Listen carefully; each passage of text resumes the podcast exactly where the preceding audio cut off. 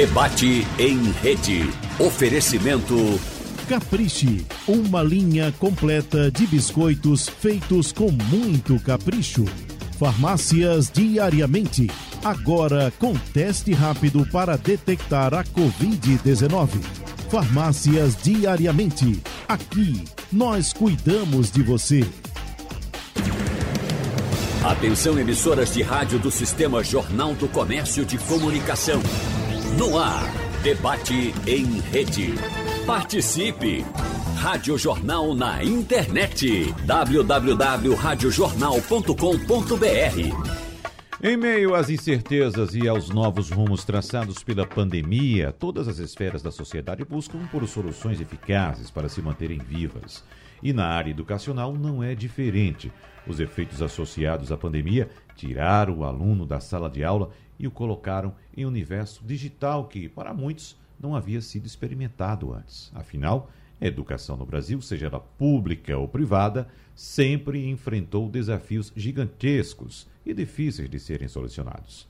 É possível reverter o atraso provocado por tantos meses fora da sala de aula?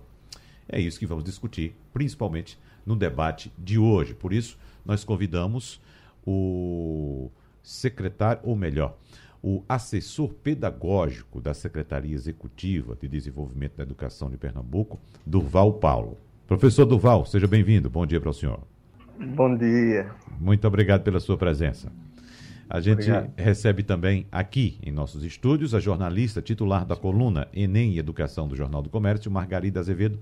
Olá, Margot, tudo bem com você? Tudo bom, Wagner? Bom dia, ouvintes. Bom dia, professor Duval. Estamos finalmente nos encontrando presencialmente aqui, é? nos reencontrando, na verdade. Exatamente, é um prazer. Um prazer todo nosso. Muito obrigado. E a gente conversa também com a coordenadora de produção de conhecimento do Centro de Excelência e Inovação em Políticas Educacionais da Fundação Getúlio Vargas, Ariana Brito. Professora Ariana, seja bem-vinda. Bom, bom dia para a senhora.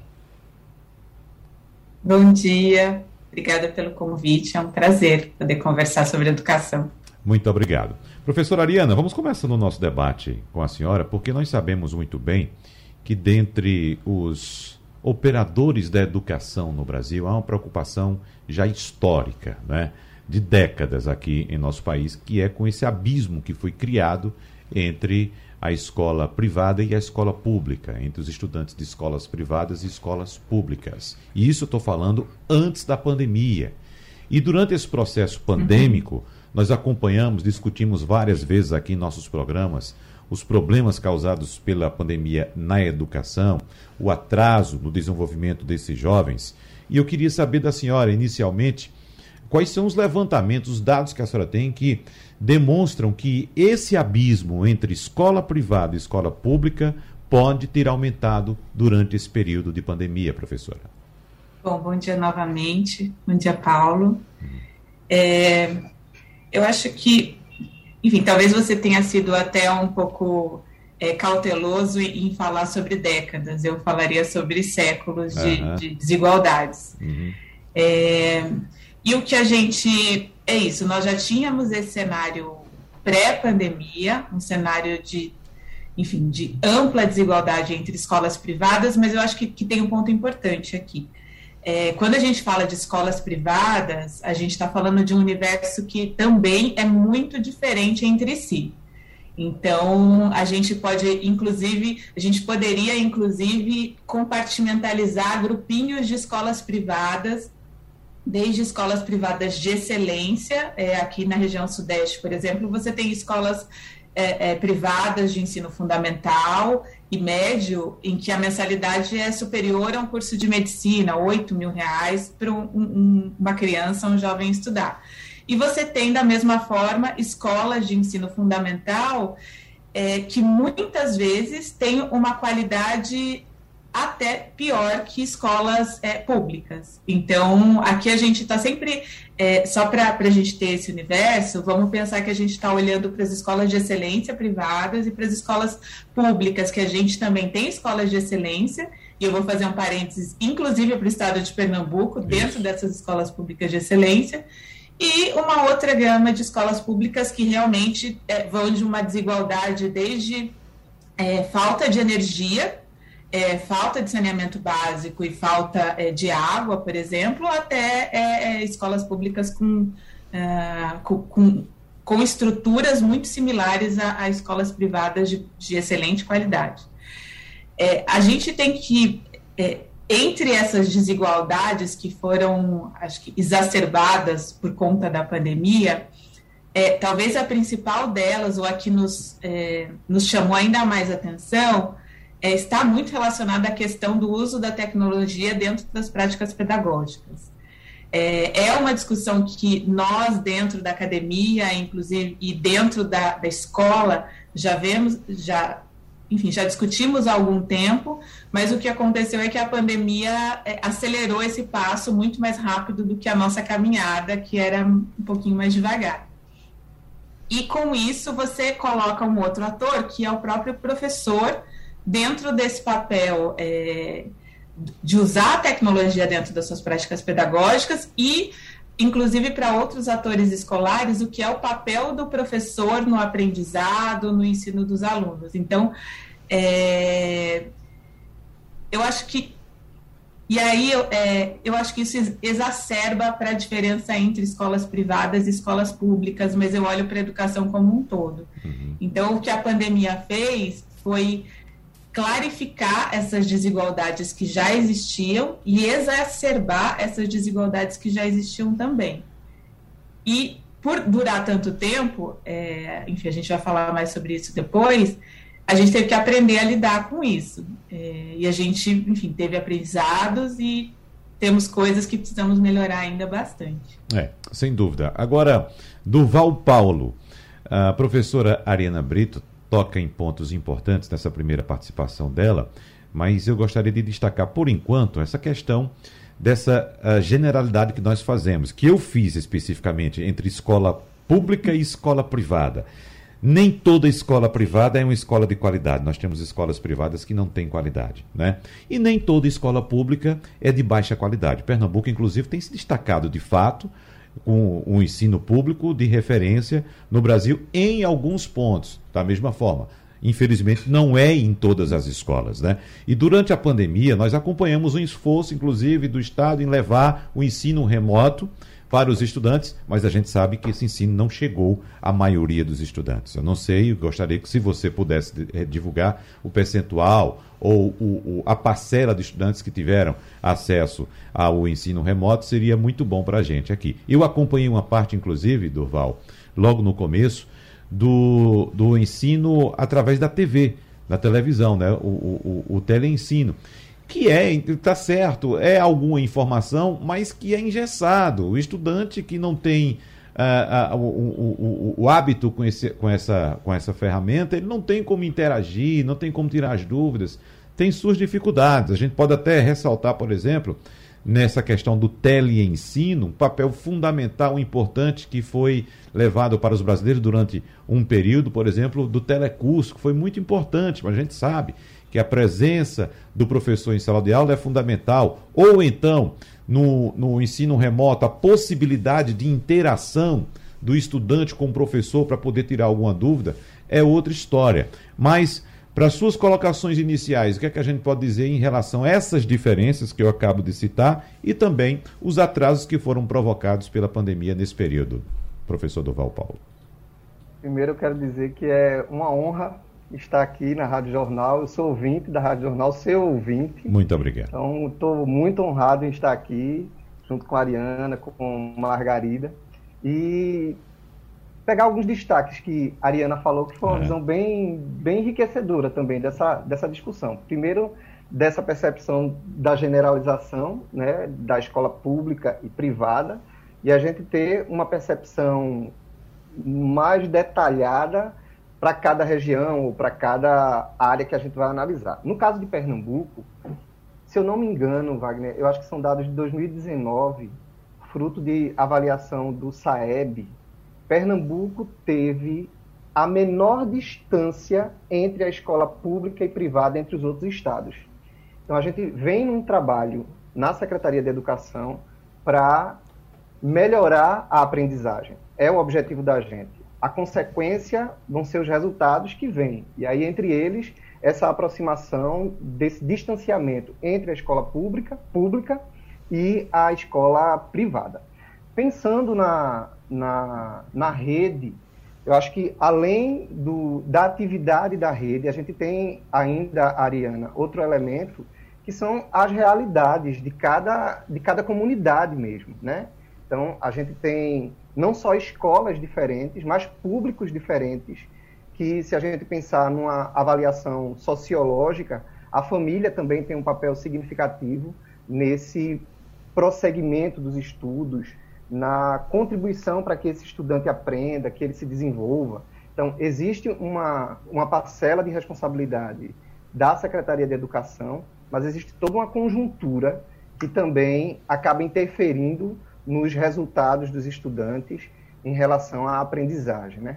E aí, pensando na questão do, do contexto de pandemia, na verdade foi um trabalho assim grandioso de toda a equipe da secretaria, envolvendo os professores, lá na ponta, na escola, para a gente conseguir atender os estudantes nesse contexto de pandemia. Então, a gente teve uma, uma orientação de, não, de aulas não presenciais, né, já que a gente não podia estar na escola por consequência da, da, da Covid, e lançamos mão de alternativas para atender esse estudante nós tínhamos atividades orientadas pela Secretaria de Educação e atividades desenvolvidas pela escola. Então, as atividades da secretaria, elas compunham o conjunto de atividades que esses estudantes fariam. Então, um deles foi o Educa PE, que é isso que você está se referindo, Wagner. Uhum. Então, qual foi a proposta? Da gente é, disponibilizar aulas para os estudantes que foram veiculadas no YouTube e também na TV é, aberta. A gente sabia que a, a, a, as redes de TV não alcançaram também toda a rede, assim também como as aulas pelo YouTube não alcançaram também. É, aliado a isso, nós tivemos também um portal que recebe o mesmo nome, que era o AVA Educa PE, onde essas aulas acrescidas de atividades, elas eram agrupadas e organizadas por ano, para cada estudante e essas aulas também eram acompanhadas de fascículos. Então, a gente disponibilizava para os estudantes que não tinham condições de acesso à internet esse material também em fascículos impressos. Isso a gente pensando na atividade da secretaria como mais ampliado. Mas as escolas e os professores que estão mais próximos às suas comunidades, abri, lançavam mão também de recursos e atividades para que esse estudante pudesse ser alcançado. Eu não tenho agora realmente o dado exato de porcentagem de, de acesso dos estudantes, mas é, para a gente ter essa ideia de que era uma atividade conjunta pela secretaria, mas o mais importante, pelo professor, que está lá na ponta do estudante, que sabe exatamente a necessidade. E todas as atividades, elas eram por parte da gente, da secretaria, guiada pelo currículo. O currículo articulado à BNCC, pensando no ensino fundamental e os nossos parâmetros para o ensino, para o ensino médio. Então, toda a organização, tanto que a gente, lá ainda em 2020, nós fizemos um reorganizador curricular né, para atender às expectativas de aprendizagens e as habilidades prioritárias para os estudantes e todo o material que foi produzido no EducaPE, seja por aulas pela TV, no YouTube, no AVA EducaPE, era nesse direcionamento do, do nosso currículo, buscando a aprendizagem do estudante. Muito bem. Margarida Azevedo, você está com a palavra. Fique à vontade, Margot. Oi, professora Ariana, não tinha nem cumprimentado antes, tudo bem? É, veja, é, uma pesquisa que foi feita por um colega da senhora aí da FGV, né, Marcelo Neri, esse tempo para, tempo para a escola na pandemia, mostrou realmente o que, o que foi o começo da conversa da gente aí sobre essa questão da desigualdade, do quanto foi, quanto alargou ainda mais. E, por exemplo, um aluno de escola privada, ele teve no mínimo três horas de aula remota no ano passado, enquanto o aluno de escola pública teve duas horas ou menos que isso. Olhando para frente, professora Ariana, a gente sabe aí dessa, de, é, das lacunas de aprendizagem, embora o aluno de escola privada ele tenha tido mais tempo de escola, também tem prejuízo, Pensando no. Em, agora a gente já está no final do, ano, do segundo ano letivo com pandemia. Como é que a senhora vislumbra? O que é que pode ser feito para diminuir esses, esses buracos, essas lacunas de aprendizagem, seja do aluno da escola pública, que vai estar tá muito mais prejudicado por ter tido menos aula, ou o aluno da escola privada, que de alguma forma também foi prejudicado? Bom dia, Margarida. Também prazer estar aqui falando com você agora. É, bom, eu acho que a gente pensar o, o, pós, né? Uma das principais questões é o tempo, enfim, isso é, é, é deflagrado em todos os relatórios, o tempo que os alunos brasileiros ficaram fora da escola. Então, independente de todas as, é, as políticas pensadas por instâncias municipais, instâncias estaduais, o aluno brasileiro foi o que ficou mais tempo sem aulas. E mesmo conversando com os alunos, ano passado eu fiz um trabalho com os alunos, e ainda assim, por mais por maior que tenham sido os esforços é, junto à secretaria, seja por aulas é, é, via algum aplicativo, via algum equipamento, via é, é, todas as plataformas que foram contratadas via televisão, que a gente percebe que essa dificuldade do aprendizado do aluno é, no, no, modelo remoto é muito grande. Então, e que já está claro quanto essas desigualdades se ampliaram, é, sobretudo em vista de questões estruturais que nós já tínhamos antes da pandemia. Então, a questão da qualidade do aprendizado, ela já existia antes da pandemia, ela foi exacerbada por conta desse tempo fora da escola.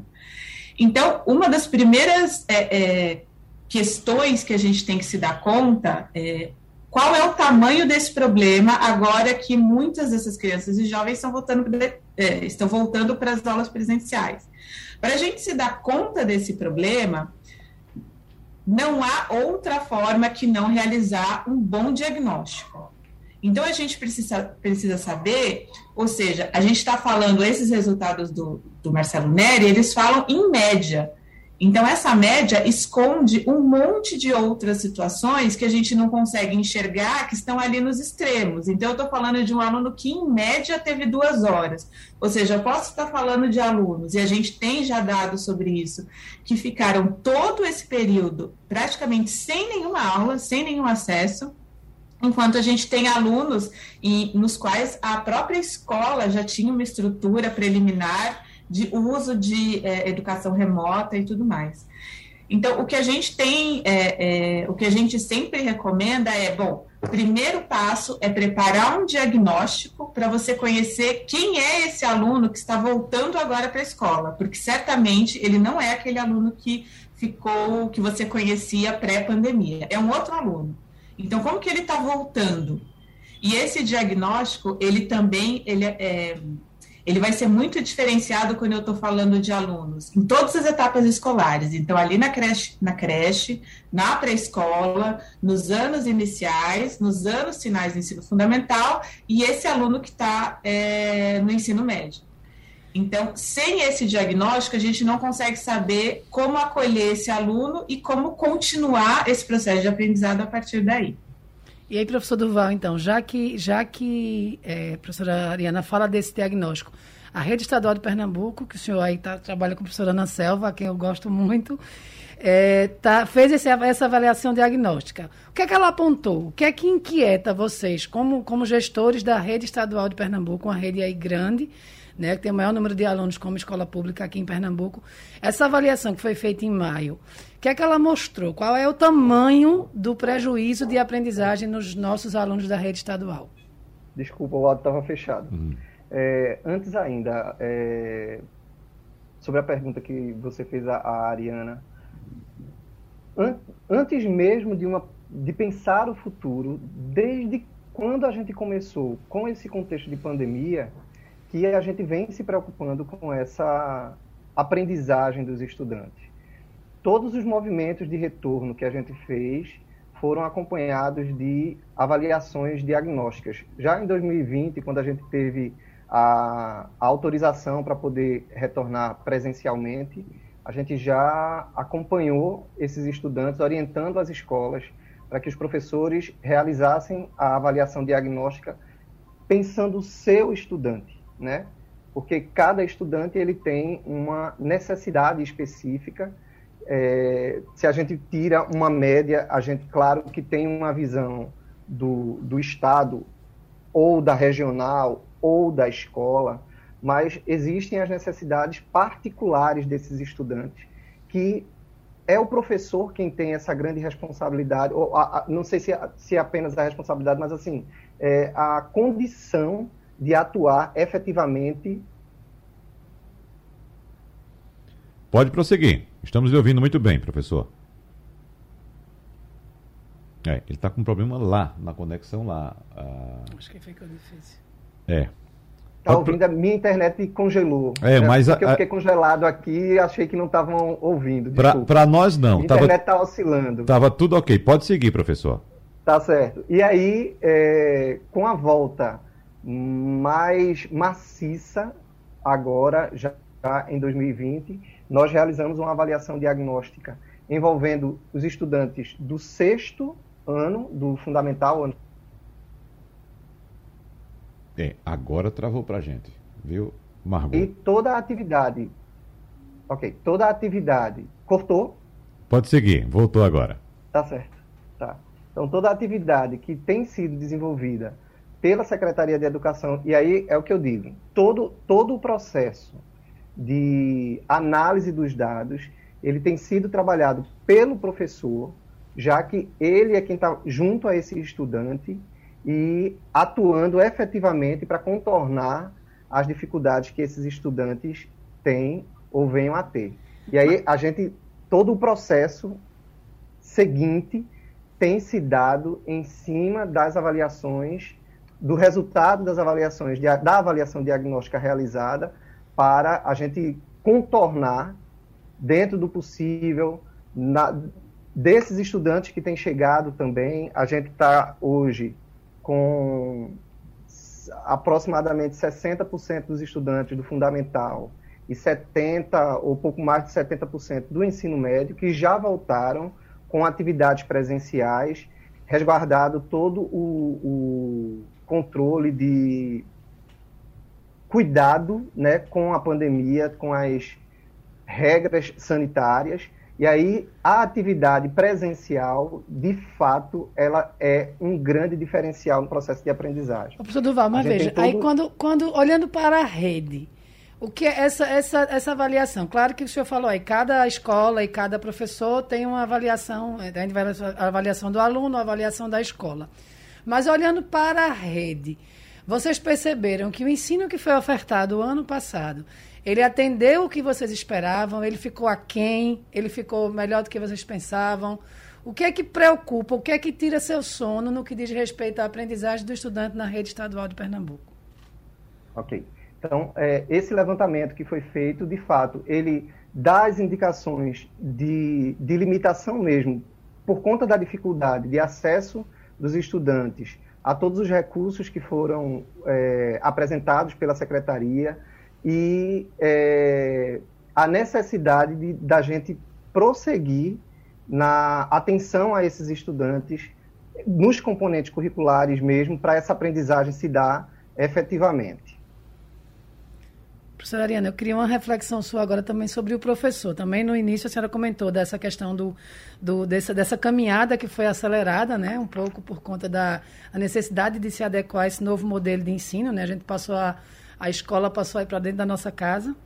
E aí, como é que fica o professor? Como é que, é que a senhora podia avaliar do, do, da importância do professor, de toda a, a, a, dedicação que eles tiveram e o que é que também fica de, de, de sugestão para. Porque, como a nossa discussão aqui é muito olhar para frente, é claro, a gente precisa olhar para trás, aprender, mas pensando em futuro, o que é que não pode deixar de estar na pauta dos gestores públicos no que diz respeito ao professor? Não, é como você falou, essa, essa caminhada que se acelerou, né, virou uma maratona é, de, uma, assim, de uma forma completamente imprevisível. Eu acho que ela trouxe, ela trouxe para a sociedade a importância do papel do professor e a necessidade, acho que, é, de uma maior valorização do professor, enfim, da carreira docente. É, a minha área de pesquisa, especificamente, é a atratividade da carreira docente, do professor de educação básica, é o que eu pesquiso, e uma das. É, é, quase um, uma questão unânime em, em relatórios, em, em produções de, de trabalhos acadêmicos, em rankings internacionais, como o professor brasileiro é visto, como ele é colocado em termos de prestígio social, em termos de remuneração. Então, um dos pontos. É complicado sempre falar de pontos positivos né, da pandemia, porque a gente não tem ponto positivo. Mas ficou muito claro para os pais é, a diferença que faz você ter uma escola funcionando e qual é a responsabilidade desse professor na condição do aprendizado.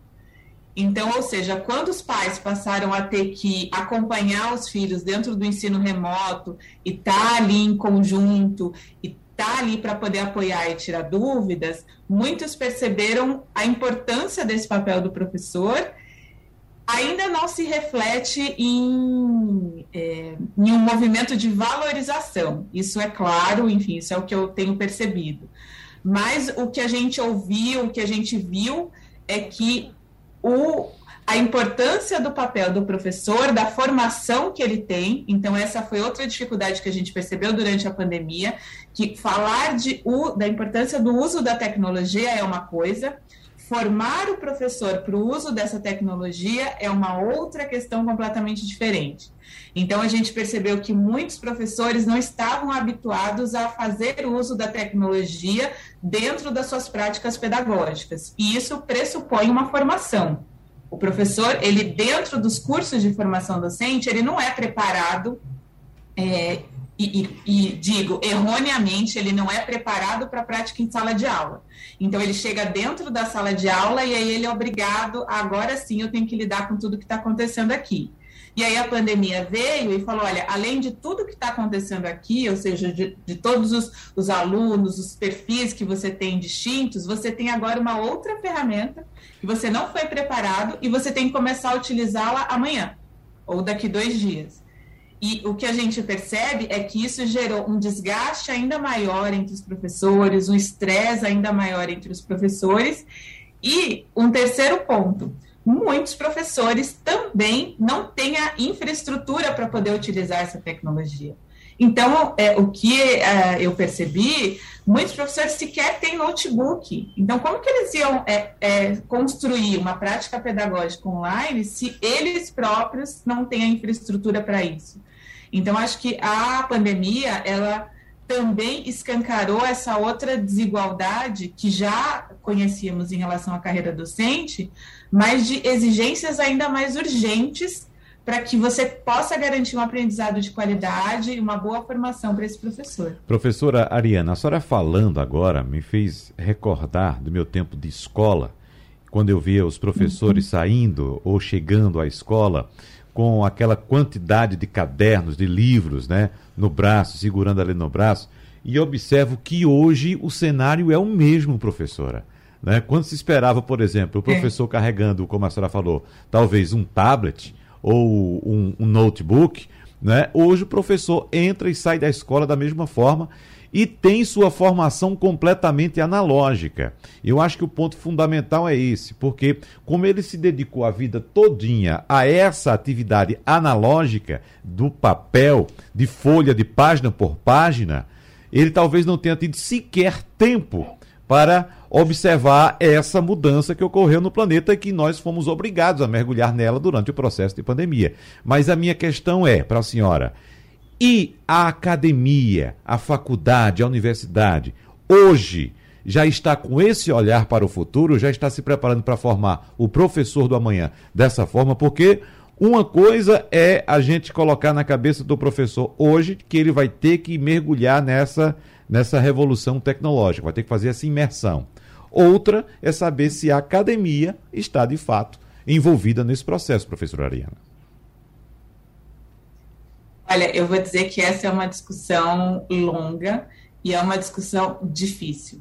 É, como eu, eu, comentei anteriormente, eu estudo a questão da atratividade da carreira docente, da formação, e a, a gente tem uma barreira muito grande quando a gente entra para dentro da universidade para poder falar dos currículos de formação docente. Então, já, já existe uma barreira pré-concebida do que se deve ensinar dentro das licenciaturas e dentro da, da pedagogia.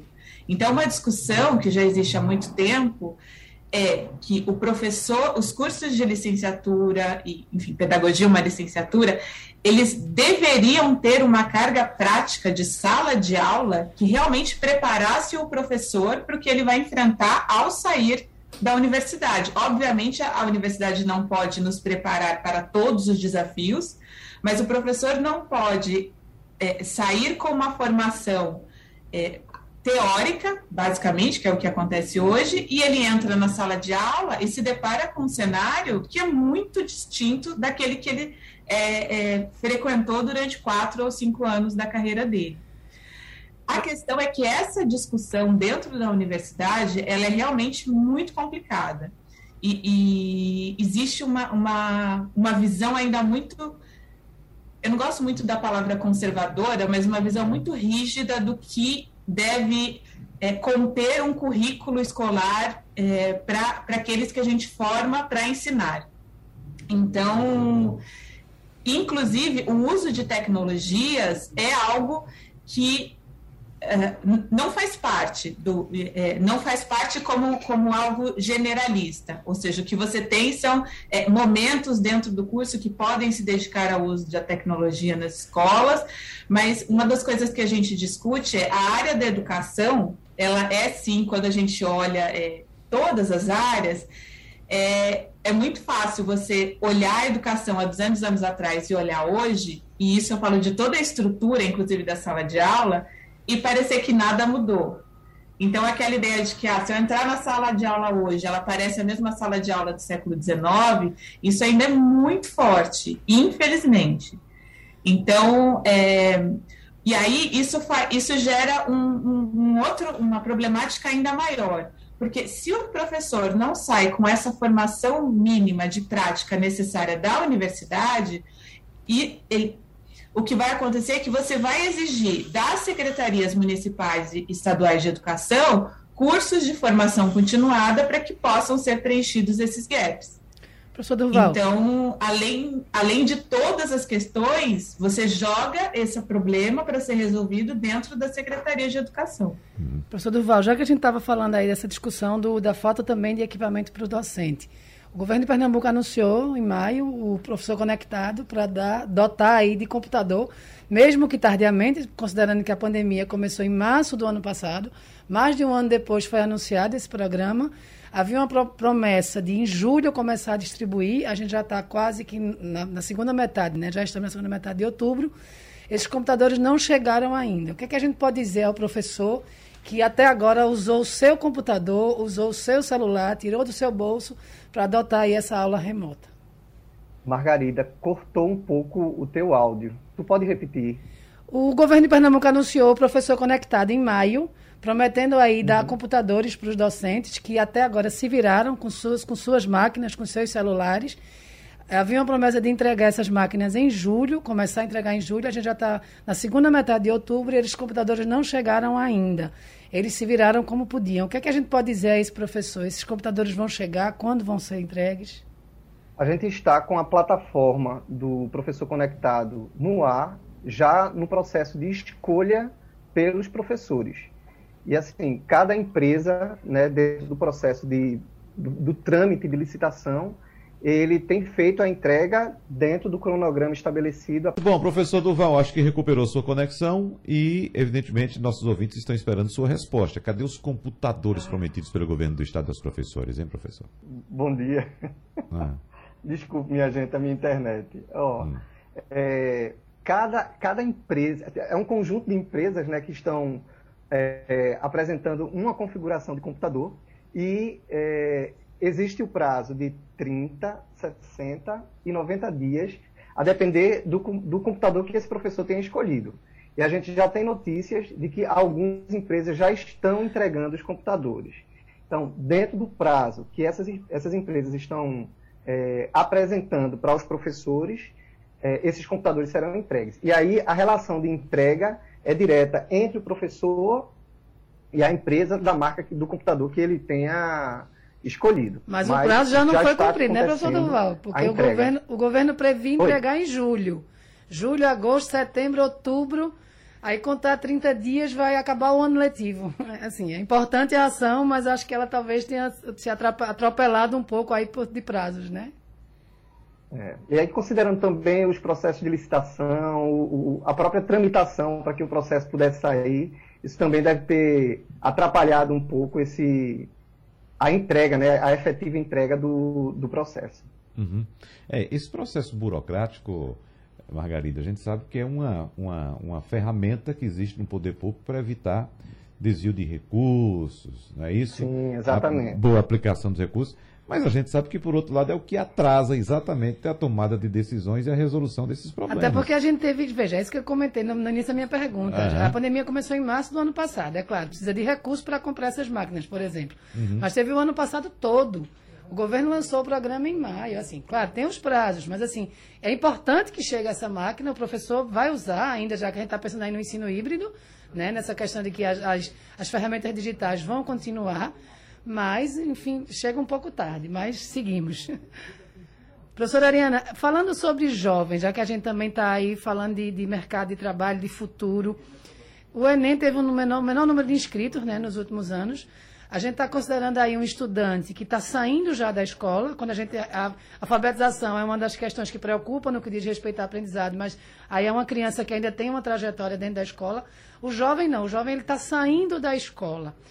Como é que a senhora avalia? O que é que pode ser feito para esse estudante que está terminando a escola, a educação básica, e aí está indo para o mercado sem perspectiva de, de, de, de, emprego ou de entrar na universidade? O que é que pode ser pensado para essa para esses jovens. E aí serve também para o professor Durval, já que a gente está falando aí com um representante do governo do Estado que responde pelo ensino médio público aqui em Pernambuco. É, eu acho é, a gente tem duas questões importantes quando a gente está falando do jovem, né? Primeiro, e aí até voltando à questão diagnóstica que eu coloquei lá atrás e que o professor Durval também colocou.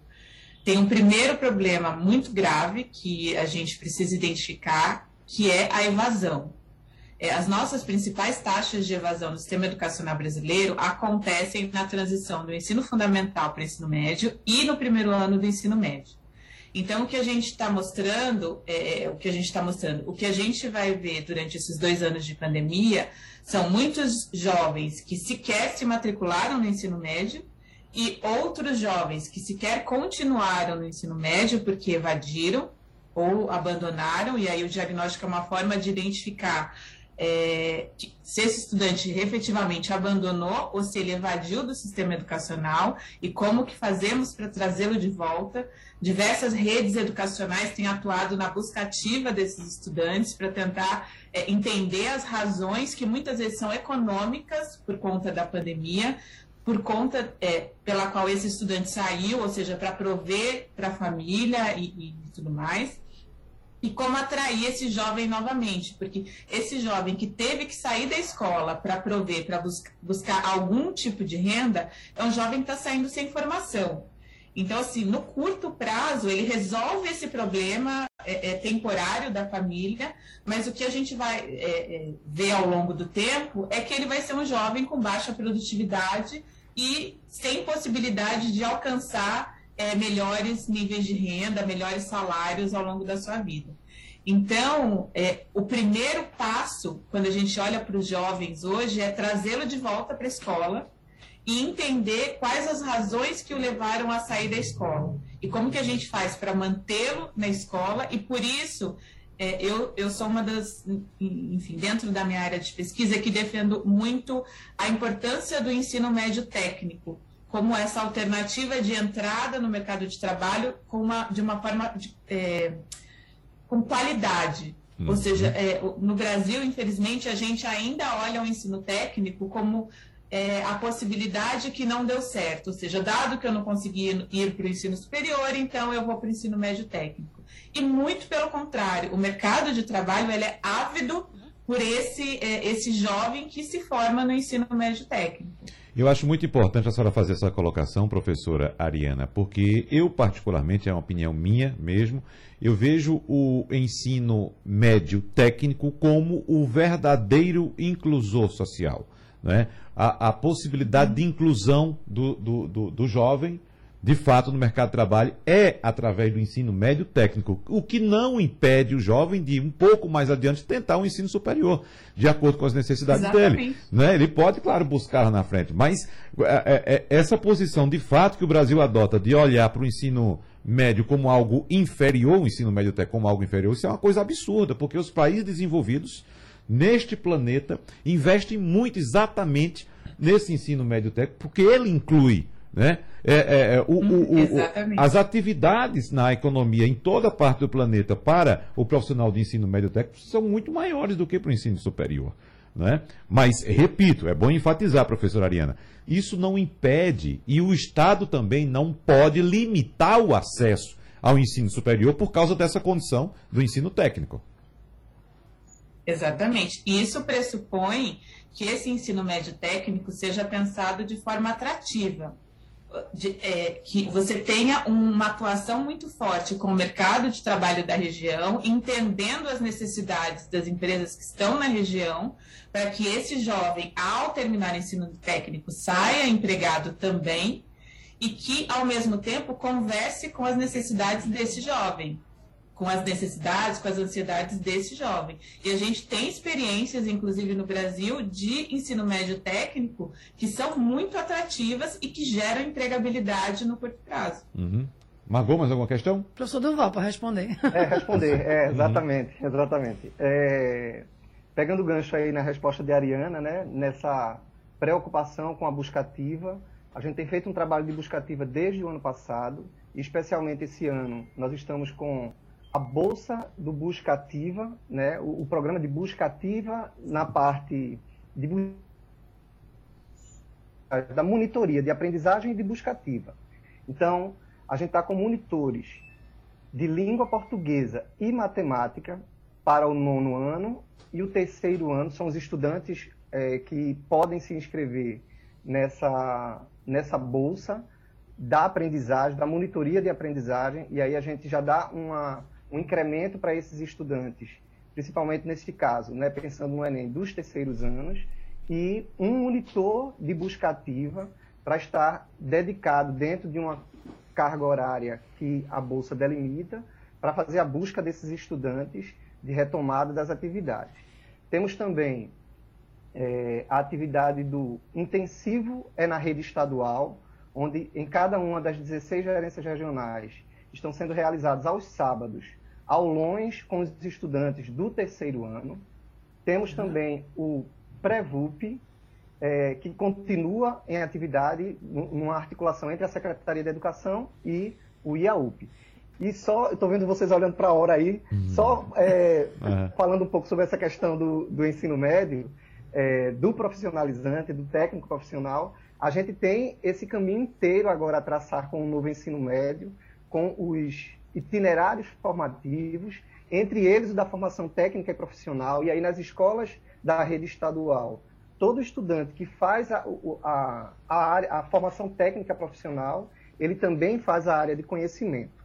E uma, uma discussão nacional que tem preocupado a gente é como a formação técnica e profissional será avaliada no Enem.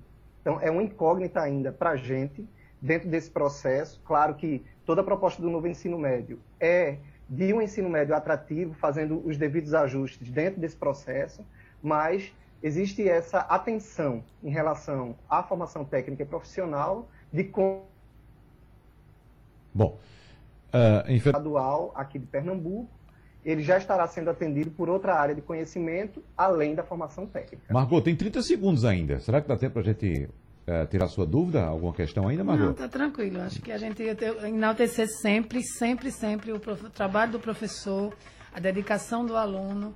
Eu sou muito fã do magistério, não canso de repetir isso. Uhum. Seja ele do menino pequeno do menino grande, dos alunos que se dedicaram e agradecer à professora Ariana e à professora Durval. É, agora observe, professor Durval, professora Ariana, que estamos aqui na capital do estado de Pernambuco, uh, cercado de, de, de, teoricamente, de bons serviços, e observe que nós tivemos dificuldade de comunicação com o professor Durval, né? E a gente falou tanto, ensino remoto, ensino híbrido, levar através da internet ensino para os quatro cantos desse país. Então, veja só, às vezes o professor não tem uma condição boa de internet o aluno menos ainda.